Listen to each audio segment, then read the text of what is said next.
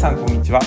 えー、ワイヤード日本版編集長の松島道明です。毎週金曜日に配信している東京リジナリティブフードラボのポッドキャストでは食領域のイノベーションを手掛ける田中宏隆さん岡田明子さんと、えー、食を起点に私たちの暮らしや社会、えー、都市の未来までを形作る実践や新しいムーブメントの可能性を紹介していきます。前編ではシネコ代表の船橋正俊さんに、えー、現在の取り組みやビジョンをお聞きしましたが、えー、後編では定例のメンバーで、えー、リジナリティブな暮らし社会都市へと向かうネクストステップを模索していきます。今回も田中さん岡田さんよろしくお願いいたします。よろしくお願いします。もう1時間に迫るかというあのセッションになったんですけれども改めて船橋さんのお話伺っていかがでしたでしょうか？私がすごく感じたのは最初その船橋さんに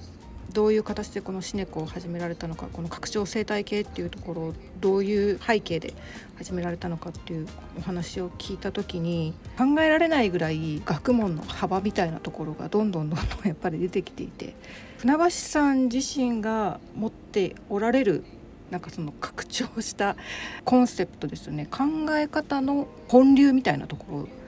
ですよね。うん、あのそれをお聞きできたのがそこがまずちょっとびっくりポイントだったっていうところです。初めはその生物がすごく好きでっていうところから始まったんだけれどそれが分子生物学に行ったりシステムバイオロジーでこう複雑系という形で理解しようとするんだけれどもなんかそこからさらにはじゃあ脳科学でどう考えているのかとかそれをじゃあ人間は言葉にしているわけなんだけど言語学っていうところまで話をされていていろんな国の言葉の言葉でどういうふうに物事を言語にしているのかっていうところも考えておられると。でそこの話から実はその船橋さん自身がなかなかその言語では表せないようなところを意識しながら、うん、あの日頃その考えていらっしゃる特にその自然と接する時のその身体に多分いろいろそのウェルビーイングな感じがするんだよねっていうふうにおっしゃっていましたけどその自分の身体と自然が交わるところっていうのがすごく幸せに感じるっていうふうにもおっしゃっていたんですけどそのなんか身体性みたいなその身体の感覚みたいなところっていうのはなんかそのなかなかこと身体的なアナロジーも多かったですね、はい、サーフィンの話とか、はい、サップの話とかそれをこの無理やりポッドキャストでこのお話ししてもらおうとしているというこの難しい世界の中でもでもすごくすごく伝わってきましたね。最初本当にどこに着地するのかっていうぐらい壮大なお話あったんですけれどもでもいや本当に改めて現代のダ・ヴィンチ的な存在なんだなっていうのをすごく思って、はいうん、結構今回勉強と大学とか教育のアナロジーも結構出たんですけれども単にそれじゃあいろんなあの理系も文系もやりましょうとかさまざまなその学問横断的にやりましょうっていうことじゃなくてやっぱりその自然っていうものとか世界っていうものに相対して、うんなんかそこを感じようとした時にもうどうしようもなくそこは分野とか関係なく生物多様性っていうもの自体がこう船橋さんの頭の中というか、うん、身体の中にもうすでに実現されているんだなっていうそうですよ、ね、なんかそのことはすごいよく分かりましたよね。でそれって私あのお聞きしながらすごく食の領域食の感覚ともすごく重ね合わせて聞いていて美味しさってやっぱ言葉にすごくしがたいんですよね。で自分が食べているものとか飲んでいるものそういうものっていうもので、まあ、ある種その身体的に自然と接している瞬間まあ加工品も多いんですけどもっていうことだとすると確かに言葉で表現しがたいぐらいすごく深層的なその深いベクトラムで多分人間は感じ取っていて一方で今のそのフードテックとかいろんな潮流を考えるとやっぱ何かの解に向かって進んでいかないといけないみたいな。これを食べればこういうふうに体に効くとかいろいろやっぱその考え方みたいなところにすごく今意識が向いているっていう中で改めて船橋さんが表現しようとされていたような言葉にならないような世界まで含めたところてもう一度食を捉えるとどういうふうに言えるかなっていうのをちょっと私は考えながら聞いていました。岡田さん食っていうところから今お話しいただいたんですが田中さんいかがでしたか？面白かったなと思うのはなんかやりようによってはこの世の中はやっぱりすごい良くなるんだなっていうふうなことを痛感したっていうのがまず学びです。でこれまでの前回前々回もそうなんですけど多様性っていうものがやっぱりすごい大事だよねっていうところがなんか今回はより具体的に言語化されたような気がしたんですね。で結局多様であるとそれぞれが受動的にバランスし合って、まあ、一見すると1対1の関係だと負もしくは分かりやすいポジティブまあ場合によってはあの分かりやすくネガティブかもしれないけれどもそれが相互に依存し合って結果的にまあ持続可能性みたいなところをその実現していくみたいなものが多様であれば多様であるほどこれ自己組織化っていうのか分かんないけど自浄作用なのか分かんないですけどそういうものが働きうるし、うん、そういうふうにやっぱり多様であればあるほど物事がうまく進んでいくんだなっていうのをなんかあの話を聞きながら思ったんですよね。でなんかそれって多分分かんないですけど微生物とか動物とかだとお互いそのバランスなんですけどなんかここにちょっとあの考えないといけないのはあの人間という存在が入ることによって結構あの合目的なところによって今岡田さんが言ってたような強い解決に向けてグッと人間って動いてしまうとか、うん、あるいはあの船橋さんが言っていた短期的な成果のところに向かって人間って歩んでしまうとかあのやっぱり物事を分かりやすい成果であの測ろうとする。でやっぱり人って外からの評価にやっぱりすごくあのこうされたがるし昨日もちょっと私あの知り合いの方と話してたらいや僕はもう外の評価を気にしなくなりました。自分がやりたいことを追求します。だから今すっきりしてますって。なんかその話とすごい似てるなと思ってあすごい仲いい方なんですけどなんかやっぱりそうした瞬間にこういったエコシステムっていうものが崩れ出してきてるなっていう風なのがなんかあの思ったんですよ。でただその時に実はこの人間って地元の漁師の方とかあのメタに見えてる人がいるって話船橋さん、あのされていましたけれどもなんかあれはすごい面白いなと思っていてメタに見えてる人がどっかにいるのも人間としての面白さでありその自然とか地球環境と人間の関わりっていうものをメタな視点から、まあ、感覚的にでも捉えられてそれでこう自然との介入の試合をやってる人たちがある一定程度いるって話。いるっていう話ですね。多分昔はそういう人って多分なんか分かんないですけど神的に扱われてたのかもしれないしあのなんか預言者みたいな形で言われてたのかもしれないでしょうし、それが人間のなんか面白さである一方でっっぱり人間って兄弟の宮野先生がよく言うんですけどあの良かれと思ってることが実はいろんなものをよくなくするんだよねみたいなところが結構今回なるほど良かれの作用によってマイナスになる可能性もあるなあとかいうのもちょっと思ったりとかですね。この世の中をなんかより良くしていく時に必要な要素であるいはそれが例えば企業とか産業でエコシステムとかを作っていくという時になんか考えないといけないポイントがですねなんかいろいろ出てきたのかなっていうふうなことは思いました。あと特になんかあの六本木のあの農園でその実験をしたらものすごい偏差値の微生物の量が出たみたいなところもあれもなんか、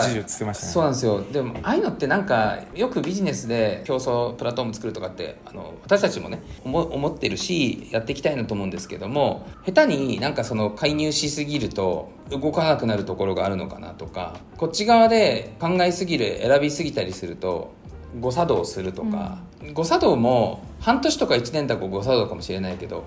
これが巡り巡って3年5年経つとそこから実はポジティブな動きが出てくるとかあんまり短絡的単純的にその物事を判断すべきじゃないなってこれよく言われてることなんですけどもどうしても短期思考とかパフォーマンス思考みたいなところってそういうのが許容されないっていうのがあるんですけどそうそうじゃなくてビジネスの世界でもやっぱり中長期思考とかあの物事をあの白黒で決めつけないとかそういったようなところが大事だよってことを僕はあの船橋さんになんか言っていただけたかなって勝手に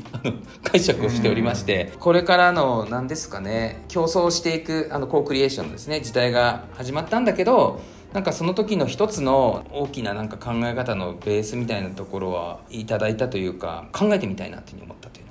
長期思考みたいなところは一つキーワードとしてありましたよね、うん、船橋さん自身もその200年後に古文書として発見されりゃいいんだみたいな あのことを言っていてまあ、普通にやっぱり考えるともう企業活動みたいな四半期でどんどんやっていく視点とは全く真逆なんだけれども、うん、生態系とか自然触っていくってそういうタイムスパンってことですよねっていうことを本当に体現しているし田中さんおっしゃった中でまさにじゃあ今やってるアクションが何ていうか結果的にいいのか悪いのかって、うん、まあそれもちろん全部分かる人間いないわけなんで、うん。でもじゃあ分からないからやっちゃいけないかっていうとそうすると何も物事を起こせないわけなんで、なんていうかあある程度その結果っていうものが、まあ、ある程度分からない中にじゃあどこまで自分たちはそれ善意でやってるから OK なのか善意でやって、まあ、ず地獄への道は善意で敷き詰められてるみたいな有名な言葉もありますけれどもそこもどのくらいその不可知論的なものが許容されてどのくらいその自己組織化みたいなものに人類は委ねればよくて、うん。でもどこまではやっぱり意思を持って介入するべきなのかって、まあ、決して答えがない変数だしスペクトラムなんだけれどもなんかそこのことをすごい僕は船橋さんおっしゃっているような気がしているんですよね。だからまあどうしても計画立てるっていうとじゃあそれゴールはどこなのかとか、まあ、そこで達成するべきものは何なのか KPI は何なのかみたいなものになるんですけれどもまあそこにどれだけこのそれこそ生態系あるいはその拡張性拡張生態系の拡張がある種人間がそこに関わるっていう意味でそれがあるとすると、なんかそこをどれだけ考えられるのかっていうのが一個今回の船橋さんからもらった大きなテーマかなというふうには思いました。なんか雑談なんですけどね。今神谷町の近くにあの麻布台ヒルズって今あの建設中なんですよね。間もなく多分オープンするビルとかたくさんあるところなんですけど建物自体はかなりできてきていて周りに木をこのエクステリアをこう皆さんこうなんか植え始めてちょうど整備されているところではい。あの建築に合わせてちょっとこうオーガニックなは感じい、で東京でそういうなんとかヒルズみたいなところっていうのは割とそういうちょっとしたやっぱり木とか庭園とかそういうものをこうあしらったりするんですけど昨日ちょっとその歩いてみようと思って夜歩いていたらすごく虫の声がたくさん聞こえてきたんですよね。まだ誰もそこに 住んでなくてまだ誰もそこでオフィスとかに入ってるわけじゃないのになんか虫の声がすごく聞こえてきて意外とこういう虫たちの方が早く こういうところに入ってきてもうすでにその生態系作り始めてるんだなっていうことをちょっと思いながら歩いていたんですよ。都市ってなんか虫とか本当にそれこそ微生物みたいな単位で考えると本当に局所的に環境がたくさん用意されていてまだ工事中だから多分まだまだどんどん変わっていくところだと思うんですけどもうすでにそこにちゃんと生物の営みみたいなものはあってうん。まあ、そういうことを考えるとあのいやもう長期思考でっていうところはなんかもちろんそうなんですけど意外と早くどんどんどんどん実は動きはあるんだなっていうところをあの感じてたんですよねで昨日。でちょっと話戻すと確かにその長期的にその見ないとその結果が正しかったかどうかっていうのは分からないっていう話はあるんですが、まあ、やっぱ多分それをあのよりその正しい方向というかまあでもしょうがないね納得したらそうだよねって思うためにやっぱ多様性っていうところはやっぱり必要なのかなっていうことはすごく思ってあの最後おっしゃっていた都市っていうのは人間の多様性は非常にやっぱ担保されやすい場所になっていてただどうしてもその特に企業とか産業ビジネスっていうところになると割と同質性なところの中でやっぱり決まっていくっていうところは非常に多いので食で考えるともう少しそのまあデモグラ的にもそうですしもっとやっぱり行政とかアカデミアとか本当に住民の方もやっぱり巻き込みながらなんか実は事業っていうのはちょっと考えていかないといけないのかなっていうのは思いますね。最近その少し前の回でお話ししたポリカの話はああいうリビングラボっていう形で最初からやっぱり住民とか学生とかアカデミアの先生とかも巻き込みながらじゃあ次どういうリージェネラティブなフードシステムにしていこうかってもうそこからあのいろんな人を巻き込みながらも議論を最初からしていくっていうことでやっているから議論としてはすごく変数が多いので結論出したりみんなからの agreement を得るってものすごく難しそうにどうしても見えてしまうんですけれどもやっぱそれを一回経てそこ我慢して得るっていうことが実はその長期的にどこまでその正しい方向の幅の中に収められるかっていうところの一個のなんか解になるのかなっていう気がちょっとしました。麻布台ヒルズで虫の声が聞こえるっていうなんか象徴的にいい話だなと思っていてやっぱり船橋さんもなんかあるちょっとデベロッパーとのお仕事で話した時に言っていたのがやっぱりそのあで建築の世界でもやっぱりそのディープグリーンとシャローグリーンみたいな議論があってまあ今その開発すると大体どこも植栽を植えるんですけれどもで、まあ、あのこういうご時世だから緑増やそうって言ってやるんですけど、うん、結局それってすぐ下コンクリだったりとか、うん、結局下の土がつながっていないところで植えていると。まあ、だからそういうのをこうシャローグリーンみたいなだからその緑地率は高いんだけれども、うん、別にその土は耕されてないっていうで船部さんもやっぱりそこの境目って何なんですかって言ったらやっぱ土が増えるかどうかなんですよみたいなことを言っていたことがあって。だから、まあ、それがどういう基地でできるのか。例えばそのビルに植えていてもそれがちゃんと下の土とつながっているような形で植栽をしていれば、多分あのどんどん循環していくだろうしなんかこうそういうものを増やしていくと案外本当に尾田さんおっしゃったように局地的なところでもどんどんこう生態系って増えていくんじゃないかっていうの。は、うん、なんか前にあの前々回来ていただいたバイオタの伊藤さんともなんかそういう話結構するんですけれども案外そうやって多分あそこの麻布台ヒルズに植わってる木も別にもともと関東にあった木だけじゃなくて、うん、多分世界中から集まってきた種がそこに集っているんであのちょっと船橋さんも今回言ってましたけれども、うん、多分単純な里山とか普通に林とか入った時の種類以上のものがさ例えばその遺伝子レベルでの多様性みたいなことではあるかもしれないわけですよね。うん、なんかそそれもまあまさにもうガチガチに人間の手もお金も技術も全てがこう加わったところで生まれていくそういう新しい生態系というかそのあの自己組織化するエリアっていうものをなんか僕らがどう生かしていけるのかっていうのがなんかその都市の中で食を考えるっていうことのなんか一つのこれからのフィールドなんだろうなっていうふうには思いますよね。うん今、まあ、あの都市にあの緑とかを増やすという本当の意味での微生物などを増やす生態系の話もあのある中でじゃあこれちょっとビジネスの文脈の方に置き換えるとどうなるんだろうなどういうふうにアナロジーになるんだろうなとかいうふうに思ったんですよね微生物であり森であり土でありでそうするとビジネスの世界の、まあ、エコシステムを作ろうよっていう時にやっぱりそこのプレイヤーって私はなんかやっぱり人とかなのかなっていうふうに思うと例えば今ここにいる3人もそうですしあのそれぞれつながってる人たちも本当にいろんなバックグラウンドとか企業に属してるとかそんなんだけではなくてあのそのデモグラ的とか思想的にとかスキル的とか生まれつきのバックグラウンドとかも含めてですねなんかそういうその多様な人たちが集まる時にですね土に当たるものって何なのかなとか考えるんですよね。そうするとちょうど昨日もイベントにあの出てたんですけど一見するとすごい同質性の高い人たちを集めるイベントももちろん大事なんですけど動いていくには。意外にその偶発の出会いとか思ったこともないような人たちが集まるような場所とかイベントとかっていうのはなんかすごくあのこれからますます重要性を増してくるのかなというふうに思っていて。知らない人と会うししんどいしなんかすごい推しが強い人とかも来るし もうちょっとしんどいんですけどみたいなのってあるじゃないですか。だからまああのこう数年前とか78年前とかはあのコミュニティがその成長していって動くには共通のテーマが必要だみたいなことで我々もフードとかですねいろんなのやったんですけどもまあなんかある程度関わりしろが大きい少し緩めのテーマみたいなもので人を集めていくっていうのもやっぱりすごい大事だなというふうに思っていてでそういうのって今までは結構あの限られた数名のなんかビジネスのなんかコネクターみたいな人たちがもういろんなところで名刺交換してつながってつながってみたいな感じのところが今あの人がつながる術ってその気になれば無限じゃないですか。そういったイベントを日々いろんなところでやってるしただなんかそれをその出会った時にアクティベートする手段が自然の世界に多分あるんですよね。もう自然の中でこことここが結びついてこうなるとか誰かが何かをあの食べちゃうとかだけどそれってあのビジネス世界と動かなくて例えばプロジェクト化するとかプロジェクト化したものをなんか会社化するとかでも会社化したものを社会実装するためのあの販路があるとか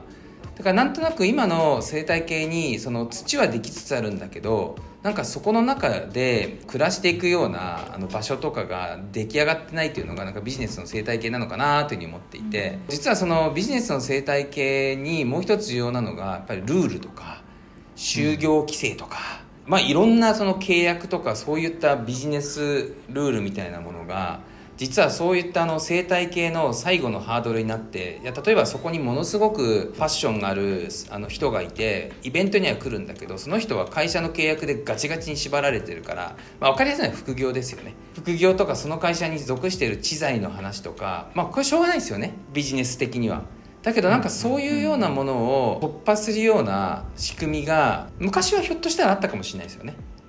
あのそんなすごい知財の話なんて多分昔ってあの200年前とか知財の考え方とかあったのかしら？分かんないですけどそうすると人が集うとそこで勝手に商談が始まって、まあ、ある種無秩序なんですけど実はいろんなイノベーションが起きてたかもしれないし、うん、なんかそういうような何か新しいそのビジネスの生態系を考える上でも多様性って大事だなったとこやっぱすごい分かったんで結構ね同質性に行くのかなと思ってたんですけど例えばすごいパッションを持った人とかって大事だしもちろんそうだしなんかスキルを持った人なんですけど一見するとそれは自分のレンズでしか見てないのかもしれないなっていうところは、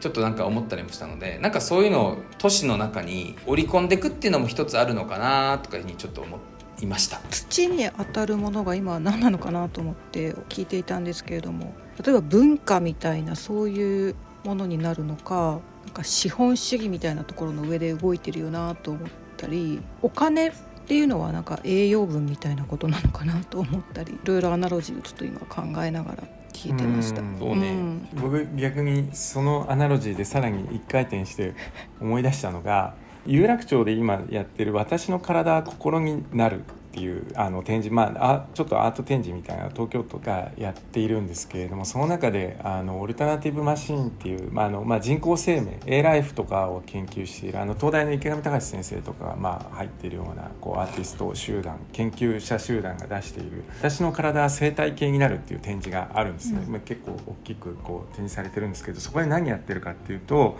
逆に土を東京都のたくさんの場所から土を持ってきてそれを一箇所にバンと集めてでなんか温度とか何かこう生物多様性とかを計測してるんですけれども要するに土とかってこう、ね、今土の中でさまざまな生態系がこう通信とかコミュニケーションし合ってるとか例えば植物同士もこう化学物質でコミュニケーションしてますよねとか、根のネットワークでやって、ウッドワイルドウェーブみたいな感じでやってますよねって話が結構出てきてるんですけどもじゃあめちゃくちゃ離れてる場所同士の土ってでもそれってできてないですよ。東京都で言えば分かんないですけど豊洲の土と奥多摩の土みたいなのはさすがにこれコミュニケーションできていないからそれ一箇所に持ってきたらどういうコミュニケーションを始めるのかその土同士が始めるのかっていうことをやって、まあ、それをなんか数値化したりしてこう出してるんですっていう展示なんですけど要するにそれどういうことかっていうと人間はインターネットがあるからそうやって別にわかんない豊洲と奥多摩の人でも自由にコミュニケーションできますよねと、うん、でも土はできないから逆に人間がやれてるように土もコミュニケーションとかネットワークを作れたらそれはどういうことが起こるのかっていうのを、まあ、なんかこう概念的にやっているんですよだからなんか僕ら人間の集まりっていう中での土のアナロジーを考えるとなんか逆に人間だからこそできている土以上にできている何かこうネットワークっていうのもあってっていうなんかそこがもう一段こう進んでいくなんか面白い展示なんでめちゃくちゃ面白そうですね。生態系っていう形でつながってるんですよね。わかんないです。すごく単純にインターネットってもの自体も僕らにとっては確かに。一つなのかもしれないっていう。確かに面白いですね、うん、それ。冒頭に船橋さんが言っていた言葉にできない感覚があるって話をした時にそれをなんか伝える術とかも含めて本当は大事な生態系土なのかもしれないなっていうふうに思っていて例えば今日のこのポッドキャストもですねある種あの現代の人間同士の土のような役割かもしれないですよね。うん、あのそれいいですね。うん、でそれがやっぱり伝わっていくしでそれも 僕あの何回も言ってますけど言いますしやっぱりこの1時間とか話さないとわからないことってあるじゃないですか。うん、でこれってなんかすごい伝えるのが難しいけどでも1時間とか聞くと見えてくる世界があって、うん、でこういうのはやっぱり繰り返していくこと自体も実はものすごく大事なことなのかなっていうふうに思って、まあ、どこかで僕は船橋さんが見ている映像とか感覚を共有できるようなものもテクノロジー的にできてくるような気はするんですよね。わかんないですけど。あのすごい引きな例なんですけど本当にあの大磯の共生農法の畑行った時は、うん。まあ船部さんあれだけ言っていながらちゃんとカメラで AI で全部それあの解析したりもしてるんですよね。はい、要するにその生物のその多様性的なものっていうだから本当に身体値とかその古代からの英知みたいなものと、うん、あれあのソニー CSL 入ってるっていうのもあって、まあ、そういうこうテクノロジーを本当に使いながらなんかある種の部分っていうのはどんどん可視化したりとか、うん、言語化したりとか数値化したりっていうのができるしでもそれでそこからもう一度でもそれって全部が分かってるわけじゃないんだよねっていう問いからもう一度何ていうか、うん、未知のブラックホールにもう一回飛び込んでいく勇気みたいなものを常に持つみたいななんかそこの円環はすごい感じましたよね、今回。なんかまさにリベラルアーツというか人文科学社会科学自然科学自然科学の中でもあの本当に多岐にわたるところを本当に総合してで論文を書いていて最後これはどこの学問なんだって言ったら最終的には物理学なんだみたいなところに落ち着いたっていう話もされていたんですけれど何のために学問があって専門家がそれぞれ研究されてるかって言ったらやっ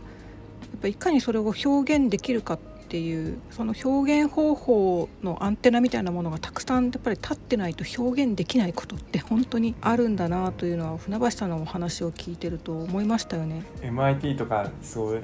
interdiscipline でした、はい、うん、そういうまあ学際的みたいなのはすごく流行りましたけれども。うん本当船橋さん antidiscipline というか、まあ、そういうもの自体をこう取り払って縦横無尽にやっていくまあ、でも本当ダ・ヴィンチだなと僕は今日は話を聞いていて、思いました。あのぜひあれですよね。ちょっと東京オリジナティブフードラボでももうちょっと船橋さんの話お伺いしたいなと思ったんで全然足りなかったですねはい。全然足りなかったですね。ぜひやっていきたいなと思います、はい、今回は本当船橋会第1回だったっていうことで。そうですね、はい、あの私たちは土になります、はい、それいいアナロジーですね、はい、今このポッドキャストもあれですよね。土耕してます。土耕してますね、まさにだわ。そうだ。あそれすごいいいアナロジーです。ありがとうございますあのそろそろねちょっとまあこれも次へつなげるっていうことであのそろそろ最後のコーナーに行きたいと思います、えー、フードイノベーションニュースでは、えー、ゲストやラボメンバーに食関連のニュースやおすすめのものを紹介していただいていますけれども、えー、今回この後編では田中さんにお伺いしたいと思います、はい、最近気になっていること注目していることを教えてください。少しカンファレンス系が続くんですけれどもあの非常にいいタイミングだと思うのであのあえてですねあの毎年1月に行われているあの CES ですね。ご紹介したいと思います。これあの今年はですね少し遅めで1月の9日からです。あ来年ですね。あの2024年の1月9日から12月にラスベガスで行われます。でこれはあのテクノロジーのカンファレンスで今年3200社でで来場者はまあ12万人ぐらい来るあのかなり大きなあのカンファレンスなんですけれどもなんでこれあのこの文脈で紹介するかというとですね2022年に、まあ、フードテックというあのカテゴリーがですねあの公式に登場しました。でまあ、あの今年2回目であの結構あの今年は今年ですごく盛り上がったんですけれども実はあの来年ですねあのもう今時点で実はあのカンファレンスというこういったあのパネルディスカッションのセッションがあ今年は半日だったんですよ。それが来年は丸1日になるということが決まっていてであのそこのフードテックのカンファレンスあるいはフードテックの展示を、まあ、統括しているザ・スプーンのあのマイケル・ウルフさんにですね聞いたところ今年はアグリテック系の領域も取り扱いがすごく多くなってくるよっていうふうなことをあのおっしゃっていてですねもしあのこのポッドキャストを聞いていて、まあ、CS 行ったことないけど何か食関係であるのか気になる方とかあるいはその自分たちはこういうことやってるんだけどこのもっと世界に知ってほしいとかですねそういったような方がいたらですね是非行ってみるあるいは展示を検討してみるというのはすごく面白いのかなというふうに思います。で特にあの CS って何が面白いかっていうとイノベーターの方が多いんですよ。なので面白いことをやってる人たちを応援する空気感があるんですよね。数年前ですねインポッシブルフーズのインポッシブルバーガー2.0が出た時にめちゃくちゃバズったんですよ。でこれは美味しかったというのももちろんあるんですけどもなんかこういった新しいものを応援する人たちがいたというのもすごく大きかったというふうに言われています。でまああのすごくいい機会だと思いますしあのさらにですね2024年の CES にはビューティーテックということであのいわゆるそのビューティー領域から初のキーノートスピーチとしてなんかロレアルも決まってるらしくてやっぱり食とビューティーって結構重なるよみたいな話出てくると思うんですけれども来年はですねあの非常にあのこのフードという文脈でもあの気になりますしたくさんの方々が行くので、まあ、そこでまたあのコミュニティつながっていくと思いますのであの我々も行きます。ぜひあの皆さんとお会いできればなと思ってますのでご紹介させていただきました。田中さんと岡田さん毎年行かれてますよね、はい、そうですね。行ってあのその短期間でフードテック系のまとめをするという苦行に近いこともしていますがやりがいがあります。いやでも僕は2019年行ってすごいすっかりお二人にお世話になったんですけどあそうですね。かったですね、うん、はい。いや行きたいなまた。ちょうど今週なんかレジストレーションオープンしたよはい。ちょうどそうですねそうなんです、ね、今ならまだ登壇とか出展とかそういうものも皆さんまだ受け付けているので関心があればぜひと思いますきっと田中さんと岡田さんがいろいろ案内してくれると思います。はい、ありがとうございます。えー、それではですね、これであのポッドキャストの方今週は終わりにしたいと思います。また来週も金曜日をお楽しみに、えー、していてください。それでは岡田さん、田中さん、今回も本当にありがとうございました。ありがとうございました。